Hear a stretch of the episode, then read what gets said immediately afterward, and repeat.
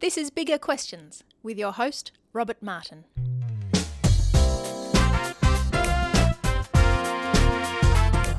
Welcome to Bigger Questions. Today's show is part two of our exploration of the big question how historically accurate are the Gospels? We're asking this big question to Professor Craig Evans. Craig is a New Testament scholar, a prolific author, and a popular speaker. He's well known for his contribution to work on the Gospels, the historical Jesus, the Dead Sea Scrolls, and archaeology of the New Testament. Now, in part one, we discussed archaeology, the authorship of the Gospels, and if the Gospels contained eyewitness testimony. We also considered the actual manuscripts themselves and how long they lasted. So we'll kick off part two this week, exploring more about the manuscripts which are used to form the basis of our modern Bibles today. I asked Professor Evans if the manuscripts which have survived and are used to form the text of our Bibles could have been copied from the original autographs themselves, or are they more like Chinese whispers, which were developed, embellished, and changed over centuries, so that the manuscripts which have survived bear no resemblance to what the original authors penned, and hence can't be trusted?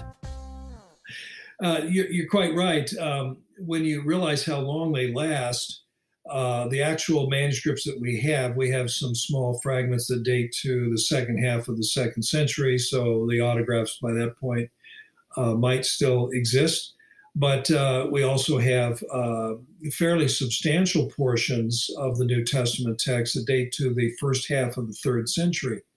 And so autographs, like take Tertullian again, if the autographs of most of Paul's letters are still floating around in the 190s, uh, then then the copies we do have, like say P46, Papyrus 46, which is in the Chester Beatty uh, Library in Dublin, Ireland, when Chester Beatty was written down, we think somewhere between 200 and 240 AD. There's a distinct possibility that that author had access either to the autographs or to a copy made from the autographs. So the idea that when you get to what we actually have today in our museums, there's 10 generations or 15 generations, you know, your Chinese whispers between the original and what we have. There's no reason to think that. The autographs remained uh, in circulation. The other thing to keep in mind is that the autographs don't get copied just once. Mm. And that's it. It's like, oop, that's it. You know, we copied it, you know, Paul's Romans, we copied a new one in 75, can't do it again. It would the, the autographs would get copied repeatedly in the first century on in the second century until whenever they cease to exist. And so they're injecting, you might say, a first generation copy on again and again and again, not just once. And so that's why I say it's possible that when somebody sat down to write what we call P46, uh, a collection of most of Paul's letters, uh, it, what could be right on his table is a tattered copy of the autograph itself, but the, this tattered copy might have been made in the year 150, might have been made in the year 130, who knows? Mm. Now, the message of the historical Jesus is summarized in the, the book of Acts, where in a speech, the Apostle Peter says in Acts 2 22 to 24, he says, Fellow Israelites, listen to this. Jesus of Nazareth was a man accredited by God to you by miracles, wonders, and signs which God did among you through him, as you yourselves know. This man was handed over to you by God's deliberate plan and foreknowledge, and you, with the help of wicked men, put him to death by nailing him to the cross. But God raised him from the dead, freeing him from the agony of death because it was impossible for death to keep its hold on him. Now, this passage summarizes many of the key issues connected to the historical Jesus, his existence, his miracles, and his death and his resurrection. Yet today it is popular to claim that Jesus was just a legend and never really existed as a real historical person. So, was this Jesus of Nazareth a real historical person? Well, certainly. And uh, the overwhelming majority, I can't give you a percentage, it'd be over 99%. The overwhelming uh, majority of trained uh, historians, real historians, say, of course he existed. The, some of these historians might be atheists, but they don't doubt that there was a Jesus of Nazareth. And by the way, uh, the majority of historians would also say that Jesus did things that people observed, which they from their point of view, could only be interpreted as a miracle. And I think that's a very important point to make. Um, some people get this confused that as a historian, I or someone else, I'm trying to make a scientific claim about miracles. You know, that's, you need to know. I mean, as a Christian, I believe that miracles did occur. But as a historian, I say what happened, Jesus, the real Jesus, the Jesus of history, did things that people observed that astounded them. Mm. And I don't see these people as stupid. Some of them might have been uh, ignorant. Some of them might have been prone to uh, believe almost any rumor or anything they hear. I mean, people are like that today. They'll hear the biggest and silliest nonsense. And by the way, nonsense can be skepticism too. You know, mm-hmm. there are people running around saying that uh, no astronaut ever walked on the moon. Well, that is really silly.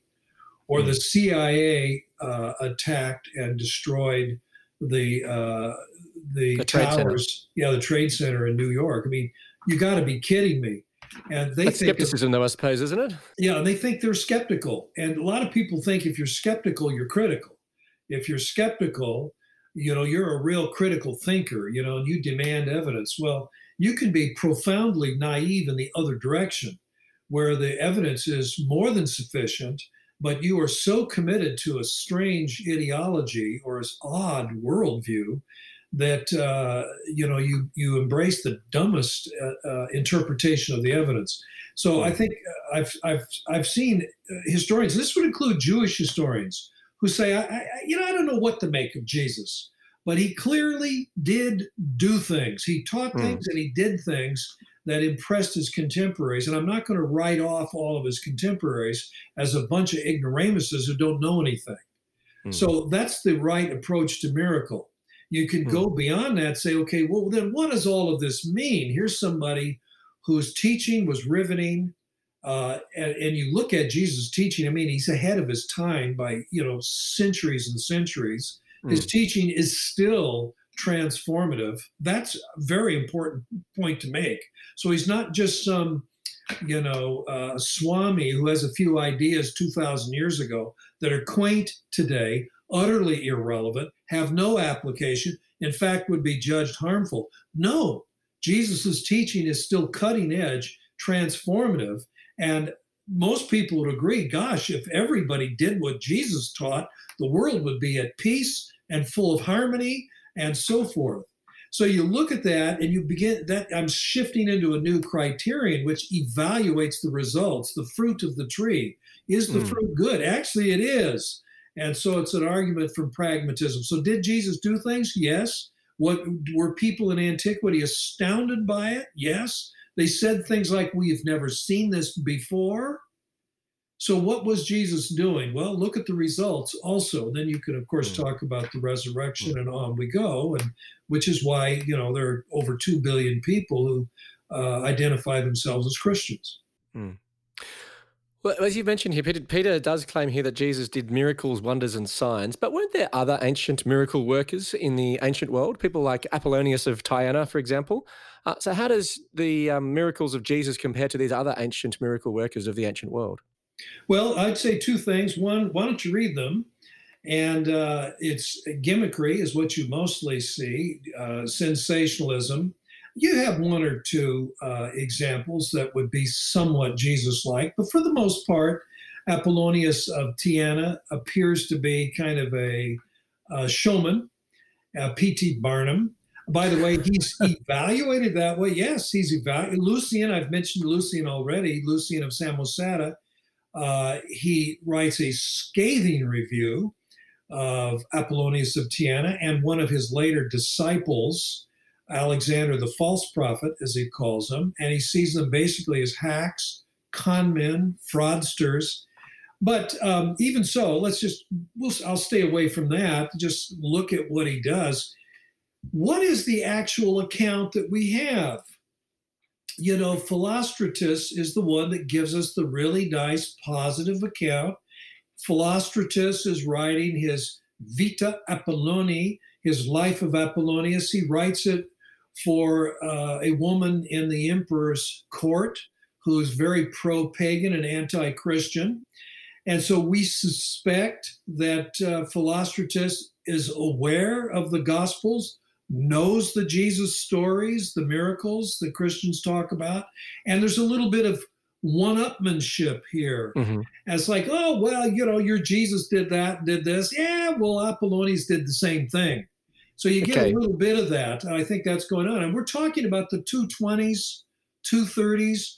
We're talking a long time removed. Apollonius supposedly died uh, in the 90s when uh, Emperor Domitian uh, was still living and he was assassinated, you know, in 96. So sometime in the late first century is when Apollonius dies. And so here's somebody writing his life 130 years later.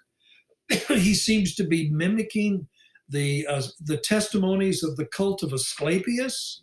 He's mm-hmm. doing a little bit of one-upmanship with Jesus in the Gospels, and even so, you read them and go, "Oh my goodness!" It, it comes across as gimmickry, a lot of it. Mm. And you don't have that with Jesus. You know, Jesus is not saying, Hey, I can really stun you. Watch this. Jesus, he's not into smoke and mirrors. There is no gimmickry with Jesus. He has hmm. compassion for people. He lays his hands on somebody. Somebody begs him for his eyesight. He says, You know, can you make me see? I can, I will. And the guy can see. And people go, Wow, we've never seen anything like it. You don't have that with Apollonius. It's a whole different thing. Mm-hmm. Now, the passage from Acts also speaks about Jesus' death um, by nailing him to the cross. So, how does the archaeological evidence for Jesus' death stack up? Because some have claimed that the death, uh, his removal from the cross, and the burial of Jesus, as recorded in the Gospels, inaccurately portrays what would have likely occurred at crucifixions in ancient Palestine and under Jewish law. No, there's not a thing with it that's uh, inaccurate. Again, the archaeologists who know their stuff know about. Uh, Jewish burial practices, Roman uh, crucifixion, execution, and so on in Israel in the first century. They give high marks to the Gospels. I, I can actually, uh, if you give me a minute, I'll pull the book down off the shelf and read to you Jodi Magness.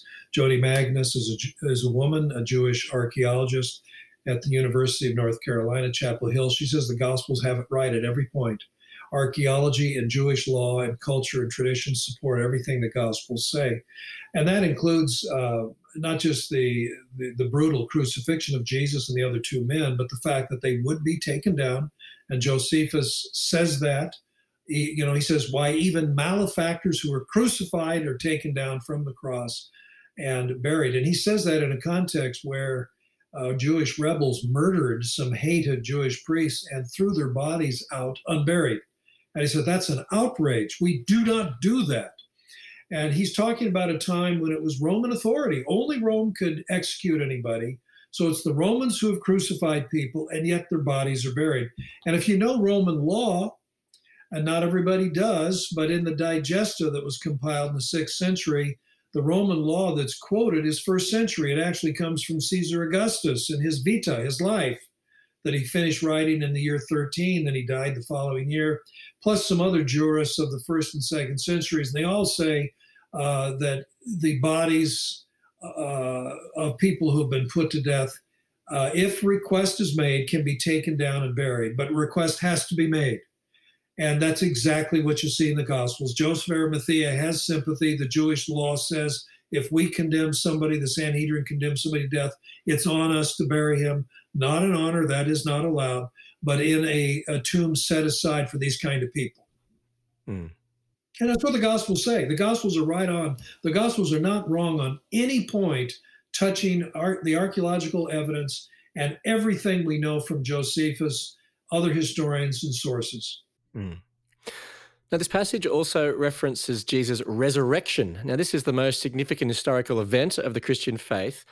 But is this just a faith statement, or are there reasons to believe that it's an historically accurate claim? Well, there has to be something behind it. And I'll tell you why uh, you have various charismatic leaders that drew crowds. Josephus tells us about many of them and promising to do this and show a great sign and so on. And you can see the correlation where people come to Jesus and say, What big sign do you show us?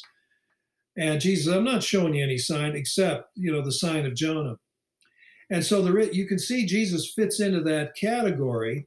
But um, uh, what makes it different in this case, the, the other charismatic guys are killed, and that's the end of it. Theudas is captured and beheaded. Uh, the Jew from Egypt who led an insurrection, this is mentioned uh, not only by Josephus, but also in the book of Acts. Uh, his, his group is destroyed by Roman troops on the Mount of Olives. He sneaks away, either escapes or his, his corpse was unidentified. Anyway, never got his name. All of these movements disappear. Nobody comes forward and says, Wow, Theudas appeared to me resurrected. He looks great. I'm, I'm all excited now. That never happens. There are stories in the rabbinic literature of rabbis like Akiba, famous rabbis who are martyred. Again, nobody comes forward and says, Akiba appeared to me in a vision, you know, and, and broke bread, and I realized he's been resurrected. The important point is, is that the Jewish people, they had their ghost stories. They had they had ideas of, of visions. Uh, Rhoda sees what she thinks is the ghost of Peter. Of course, it wasn't. It was Peter. And and you have in Jewish literature, you have Jeremiah appears to somebody and encourages them. Nobody runs around and says, "Holy schmoly, Jeremiah's been resurrected." Why do they say that about Jesus? See, that is to me very intriguing. Mm. Why why wasn't it just, hey, I had a vision. Jesus appeared to me. I feel so comforted. It's so good to know that he's at the right hand of our Heavenly Father, that his teaching has been validated. If that's all it was, Jesus just poof, there he is for a moment, and this person sees him. That I, who would have spoken of resurrection? So there had to be something tangible, something artifactual to make them talk about resurrection and not simply ghost appearances. In a hmm. debate I had with skeptic John Dominic Crossan, I said, Dom, explain to me, why do we have Easter instead of Halloween? Why do we talk resurrection instead of a ghost story? And what an argument for that is it's because the tomb was empty. Mm. The, the grave cloths were there. And when they saw Jesus, and he, and unlike a ghost, he sits down and eats bread. And there's a lot of evidences that convince them mm. these are not mere visions. We should be talking about resurrection. So, what did John say to your response about Halloween versus Easter? I think I'm the only person who ever debated him and left him speechless for a moment. you know, we're not disagreeable when we disagree you know, he's got his own personal story, and he tells it uh, in one of his uh, autobiographies. But uh, it actually it took him aback. He hmm. admitted mm. to me later that he said, "You know, you actually gave me a lot to think about." Mm. Because there is mm. a reason that Christians speak, you know, Jesus' early followers, some of whom were Pharisees, and took seriously the idea of bodily resurrection. There had to be some kind of onus, some kind of burden that they bore well that convinced them that resurrection was the appropriate thing to talk about and not merely vision. Mm. And I think that's a very important feature. Mm. Well, the final verse that we're reflecting on in Acts chapter 2 here, Acts chapter 2, verse 24 says, But God raised him from the dead, freeing him from the agony of death because it was impossible for death to keep its hold on him. So, what's the significance of this? Well, I think, of course, they're theologizing there. They're, they're deducing, you know, what do we make of this? Um, That's right. They're going from an historical event to a, and a theological claim. Yeah. You know, what's the significance of the theological claim? That it, I think it's because it's an eschatological event. It's the resurrection. Because keep in mind, uh, Jesus' followers believed in a future resurrection. The Pharisees who quibbled with Jesus over points of law uh, believed in the resurrection. So if Jesus had gone around saying, someday the righteous will be raised up, people would have said, Amen, that's right. There'd have been nobody, who, except Sadducees perhaps, who would have disagreed with him. But uh, to say Jesus has been raised up and then look around and say, obviously, the eschatological general resurrection has not occurred, mm. say, there there had to be that's why i go back to this onus there's a heavy burden to say why can, what permits us to speak of resurrection why can we as it says in the book of acts there how can we appeal to psalm 16 how do we appeal and say that verse death could not hold it this is the early church thinking it through. And they did this over a period of weeks and months. And they realized this is resurrection. It is eschatological. It is the first fruits of the resurrection. And so Jesus becomes a pledge, a, guarantee, a guarantee that that the promise of resurrection in in the future is true and will happen. Mm. So, what difference has that made to your life? Well, of course, it it it gives meaning. I, I feel terrible for people who have no hope. I have some relatives and, and extended family members and so on who they're agnostic, and uh, you know, and I've had them, you know, they tear up and just say, I, I don't know if there's any hope at all. And I and I, you know, and I and what I tell them is, you know where I stand, you know what I believe. I do have hope. And uh, if you ever want to talk about it, you know, we can talk about it. I'm not interested in believing silly things. I'm not interested in believing things that are rumored or have no evidence behind them, or it's third hand, fourth hand. You know, no, thank you. And uh, so I like to think of myself, you know, not a hard-hearted uh, thinker, but a hard-headed thinker who wants to know uh, what is the evidence. And the evidence for Jesus is profound. It's deep. Some people say, "Oh, well, if he was so significant, why don't we have more things written about him?" For crying out loud, there's more stuff written about Jesus in the first century than most emperors. And the emperors in the Roman Empire were top bananas. And Jesus, Jesus's immediate following trumps them in most cases. So what do you mean you expect what what else could there be? You know, uh, in the first hmm. century, movement that that you know in the first few years were, I mean, uh, Nero, when there's the fire in 64 in Rome. Okay, Christianity is just over 30 years old. And Nero is in a deep mess. Half of the city has burned down. Whether he did it or not, I don't know but it's just coincidentally burned out a section that he was hoping to renovate and turn into his new palace. So a lot of people, rightly or wrongly, were pointing at him saying, Man, you did it. So he fastens the blame on whom? Christians. If they'd been a tiny unknown sect that had not troubled or disturbed the Roman elite, he would have looked for other scapegoats. See what I mean? The mm. Christians are on the radar in 30 years in the Roman Empire's capital city. I think that's very significant. So what do you mean? Mm. Gee, if you know if Jesus was so important, why didn't anybody talk about him? Or why isn't anything written? Well, it, it, was. What else do, do you want? Mm. So, Dr. Evans, so the more you've read and learned from your career uh, and a lifetime of reflecting on the historical Jesus, has that made you more or less confident in the historical accuracy of the Gospels and the historical basis for the Christian faith? Yeah, uh, much more confident. Um, one of the things that was really important, and it touches on some of this, this things that we were saying about how history is written, uh, and that's been just in the last 15 years uh, working in this area. Uh, pedagogy, how how the teachers taught their disciples, their students, and how, how they expected them to learn their teaching but also historiography, how it all gets written out as a story. And there's been a, a lot of important strides made in the last 25, 30 years on understanding both of those areas, pedagogy and historiography. And in understanding it, I realized, ah, that's what's going on. So this old thing about, you know, some skeptical say, well, wait a minute, it reads this way in Matthew and it reads a little differently over here in Luke uh, or Jesus does something and in Matthew it's over here, but in Mark or Luke it's somewhere else. They can't both be right. You know, that it's a naive fundamentalism. And of course, uh, uh believers in the Gospels who take them seriously, who are naive, try to harmonize all this. Uh, but but uh, the skeptics are just as naive. They're just, oh my goodness, you can't harmonize it. So obviously it's a mistake. Somebody's not telling the truth, or whatever.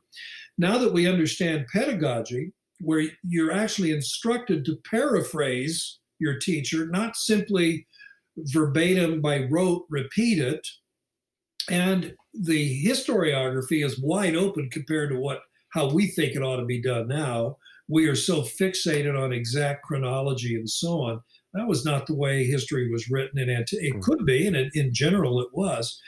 Well, now that we understand those things better, we realize the Gospels are actually very well constructed, very well crafted, and very reliable. But you have to interpret them uh, and, and study them for what they are, and not impose modern standards and ideas. In some cases, uh, that are ideas that are very naive. Mm. So it's been wonderful to chat with you today, Dr. Evans. Thank you so much for your time. We are just about to wrap up. I have one more final question, the big question for today. So, Dr. Evans, how historically accurate are the Gospels?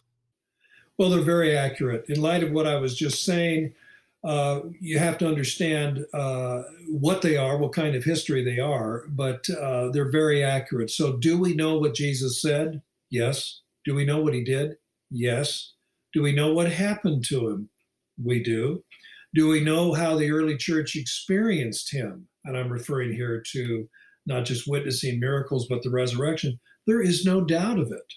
And so we have firsthand evidence in Paul's letters. We have firsthand testimony embedded in the Gospels. And we have people writing the Gospels who had contact with apostles, with eyewitnesses, and with reliable sources. And so, yeah, the Gospels are very reliable. And if we understand them for, you know, their intended purpose and how things were written in antiquity, there's no reason. And, and archaeology, you know, continues to confirm them again and again. Every single year, the digging goes on, more stuff is dug up, more stuff shows that, hey, you know, the gospel writers, it doesn't even make the news anymore. It has to be pretty spectacular. And I know these archaeologists, and I've worked with them. And uh, you know, we find stuff and go, oh, yep, that fits. That's that's very similar to what Matthew says, or John, or somebody. And that's a routine occurrence in Israel every year. Let me leave you with some of the Bible's answer to the big question how historically accurate are the Gospels? From Acts chapter 2. Jesus of Nazareth was a man accredited by God to you by miracles, wonders, and signs. This man was handed over to you, and you, with the help of wicked men, put him to death by nailing him to the cross. But God raised him from the dead, freeing him from the agony of death because it was impossible for death to keep its hold on him. I look forward to you joining us next time for bigger questions. Many thanks to our guest today, Professor Craig Evans. Thank you, Robert. Good to be with you.